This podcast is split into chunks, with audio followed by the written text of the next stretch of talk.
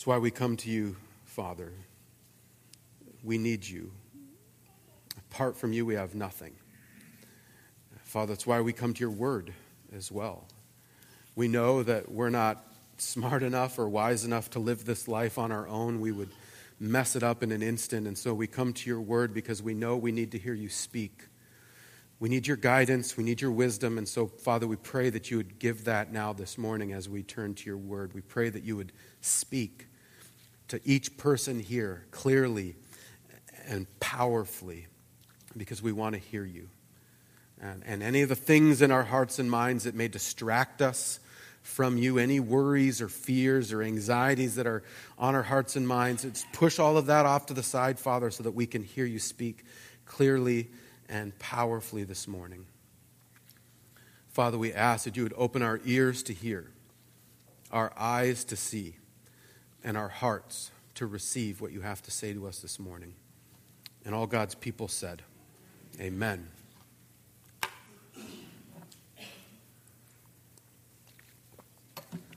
As I mentioned already, we're in the middle of a well, we're at the beginning of a series through the Lord's Prayer. And so our passage will look very similar for the next few weeks. We're just going to it'll be the whole Lord's Prayer. So Matthew 6 verses 9 through 13, and so you can open your Bibles if you have them. They're in the front. They'll also be on the screen as well. And uh, feel free to just stick a bookmark there because we'll be there for quite a while. Matthew 6, 9 through 13. This then is how you should pray Our Father in heaven, hallowed be your name. Your kingdom come, your will be done on earth as it is in heaven. Give us today our daily bread, and forgive us our debts, as we also have forgiven our debtors. And lead us not into temptation, but deliver us from the evil one. Um, as I was working on this sermon, I, was, I had one line kind of running through my head um, that I heard far too often as a child. My dad would regularly have to say something like, That is not how you speak to your mother or father, but usually he was telling me I had to be careful how I spoke to my mom. And I'm assuming I'm not the only one who's had to been told that.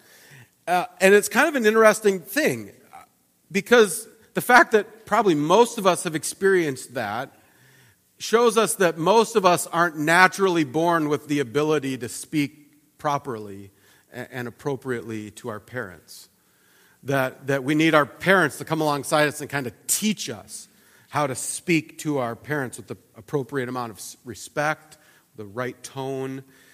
Um, and that same, that same thing is true when it comes to speaking to God in prayer.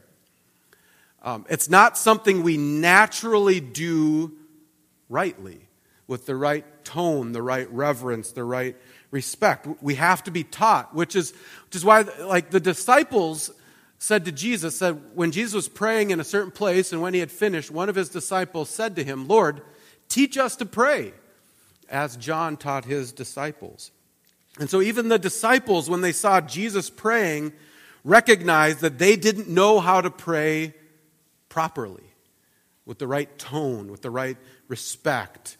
Uh, they needed to be taught. And so they said, Jesus, teach us to pray. And, and, and in the Gospel of Luke, it's out of this question that Jesus gives them the Lord's Prayer. He says, Here's a tool that I'm giving you to teach you how to pray. And I think it's helpful because it helps us kind of understand why the Lord's Prayer was given by Jesus. It was given as a, a tool to teach us how to pray, what the tone of our prayer should be. And, and even as I was studying it this week, a lot of theologians over the years have said the Lord's Prayer is there to teach us what we should pray for and even what we shouldn't pray for. It kind of gives some guidelines on what we should and, and shouldn't say because we don't naturally know how to pray. We need to be taught. And so when Jesus introduces this, he says, Pray then like this. And, that's really important because what he doesn't say is, pray this.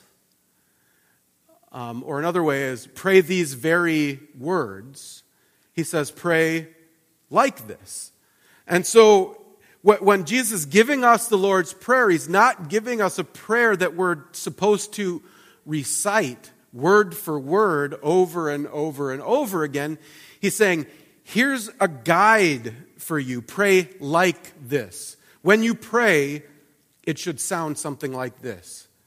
You should have these types of things in it. The tone should be like this. And it's, it's a guide for you. And, and we know that, that Jesus didn't want us to just recite the Lord's Prayer over and over and over again because of what we said last week, right? Just a couple verses later, Jesus said, Don't heap up empty phrases. Don't, don't pray just by saying things without engaging your mind or your heart. And so the Lord's Prayer is out there not as something that we just recite or that we just say word for word, but it's to guide, um, to shape our prayers.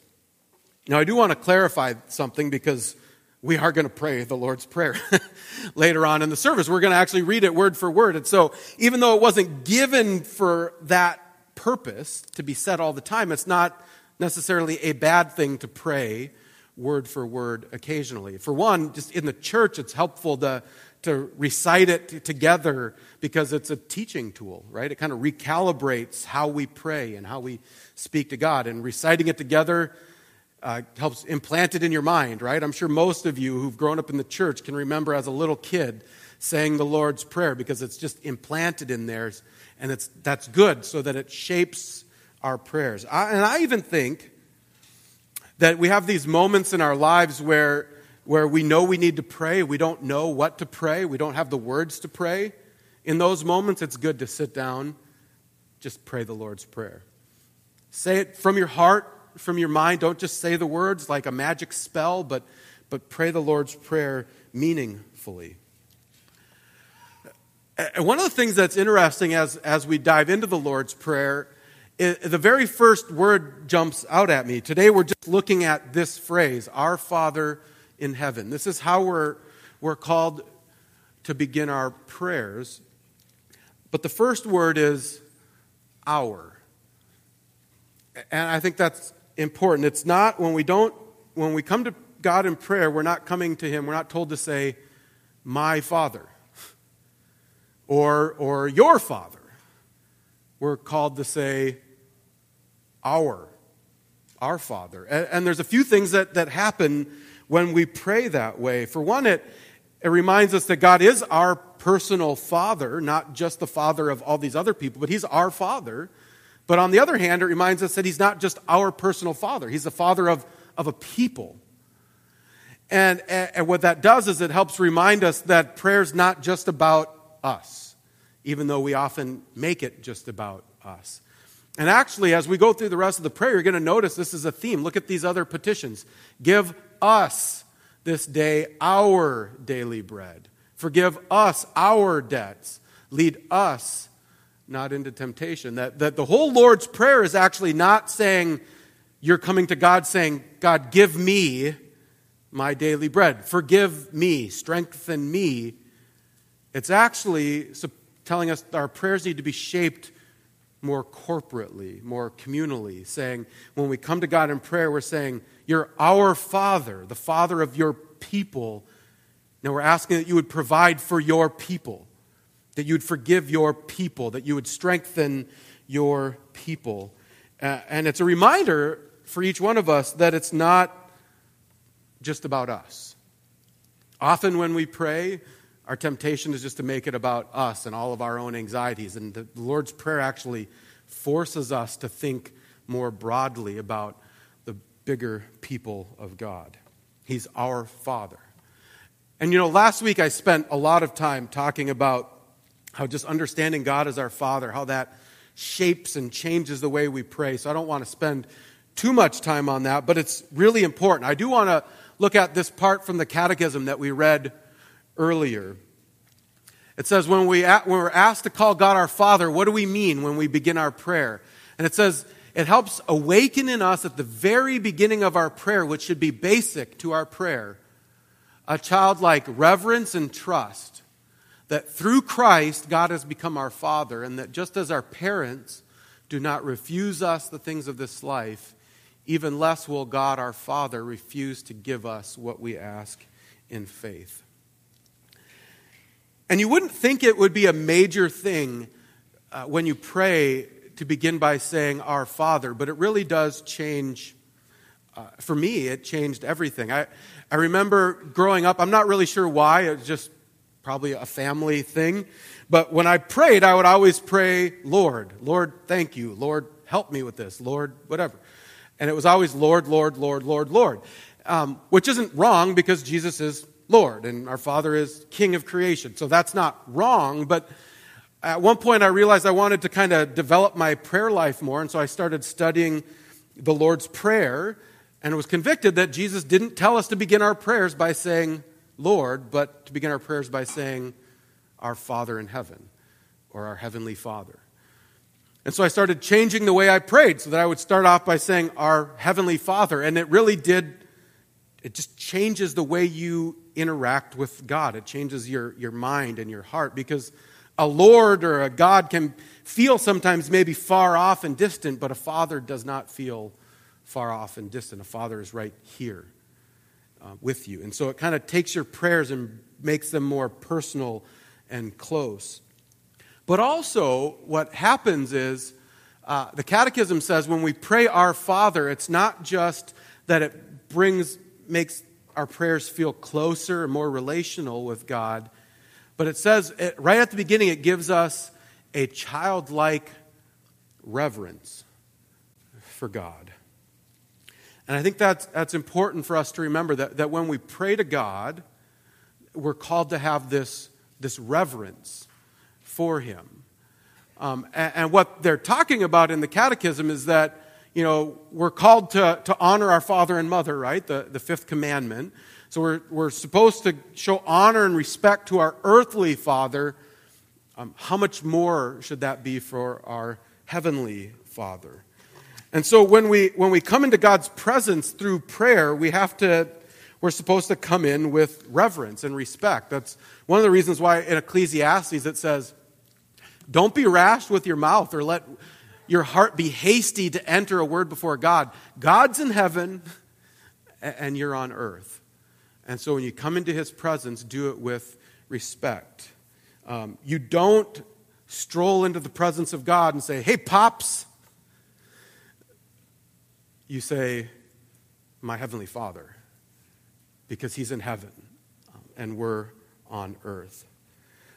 And uh, Martyn Lloyd-Jones had this really good quote, kind of reminding us of this kind of tension we have to hold together. He says, This is the way to pray, says Christ. Take these two things together, never separate these two truths.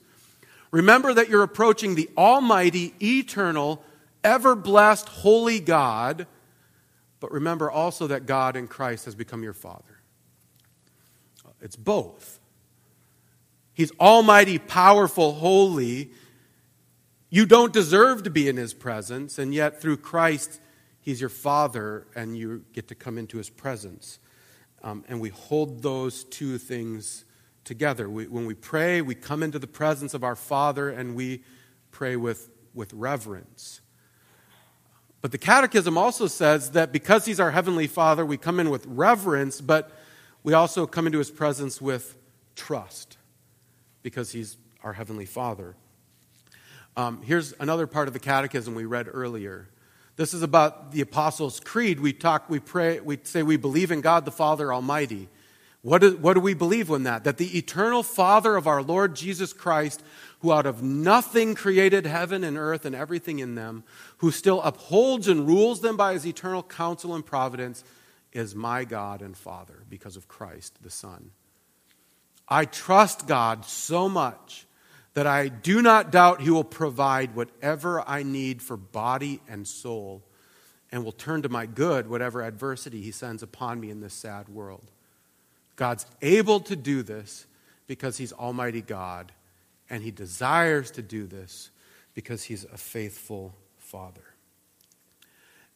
And one of the beautiful parts about that, that answer is it takes, you know, I, I, was saying earlier we have to hold this tension between praying to an almighty God and a father. We have to hold those in tension. And, and that says they're actually not in tension at all. They actually work beautifully together. That on the one hand, God is almighty, which means he has all of the resources of heaven at his command. And so he has the ability to do whatever it takes to provide for his children. And on the other hand, he's a father who desires to do whatever it takes to provide for his children. And that's really the, the difference between a heavenly father and an earthly father. Right? I'm sure any parent out here has had this experience that I have on a regular basis, um, where you have the desire to provide for your children, but not the resources to provide for them, right? I was realizing this week as I've been fixing cars that all of my children drive cars over 300,000 miles.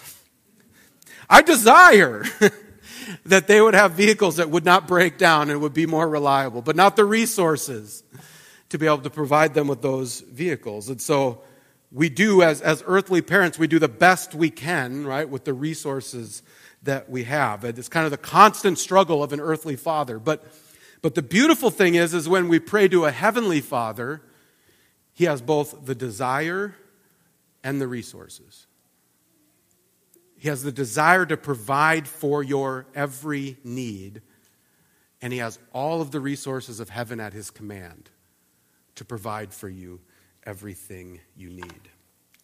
That's why the Catechism says it teaches us not to think of God's heavenly majesty as something earthly, and then to expect everything needed for body and soul from God's almighty power. That has to be central and at the core of everything we pray and live.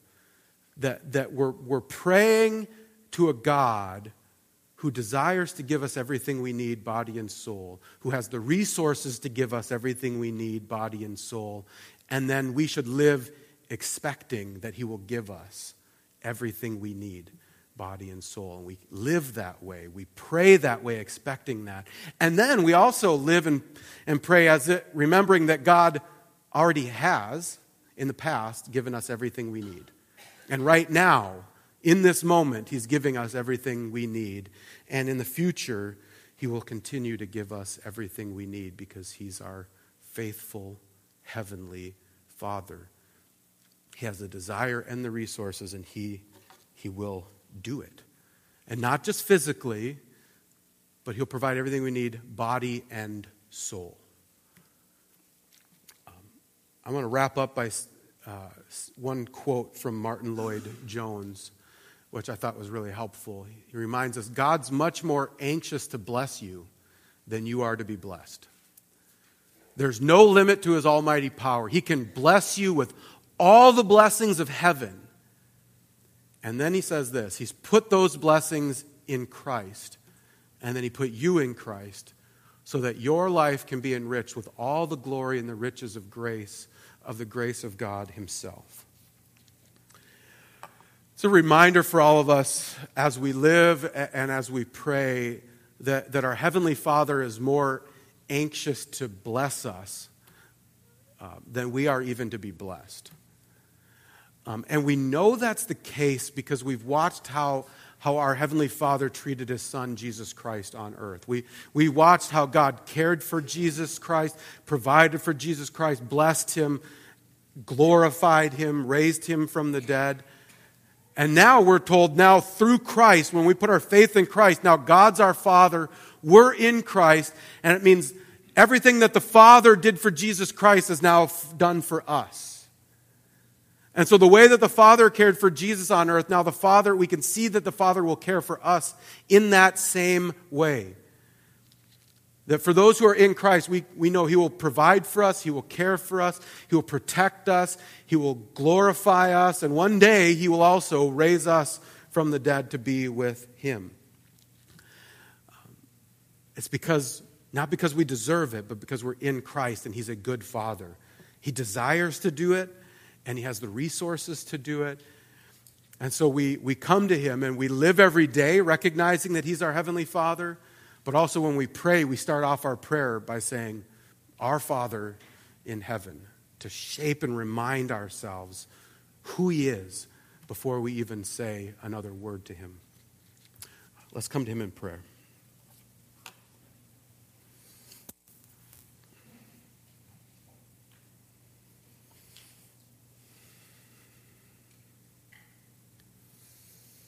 Our Heavenly Father, we are so thankful that you're our God. We're so thankful for the way that you provide for us, the way that you protect us. Father, we know that you provide for us and protect us in ways beyond our own comprehension. You provide for us and protect us in ways we often completely take for granted. So, Father, we're thankful for that, but we also come to you and ask your forgiveness. That we often don't give you credit for the ways that you've provided for us, protected for us. We often live and act like you've neglected us, like you haven't cared for us. We often live ungrateful lives. So, Father, we ask your forgiveness. We ask that you would cleanse us, renew us, restore us.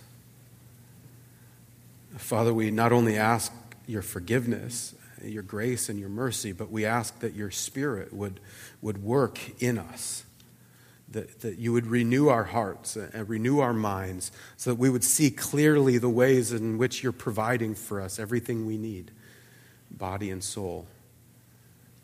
Father, help us to be faithful children as we follow you as a faithful Father. Help us to live lives of gratitude, thanking you for the ways that you care for us. Help us to live lives of trust in you, trusting that you will provide everything we need, body and soul. And Father, help us to live lives that glorify your name and bring a proper reverence to you so that all people would look to you as a faithful Heavenly Father.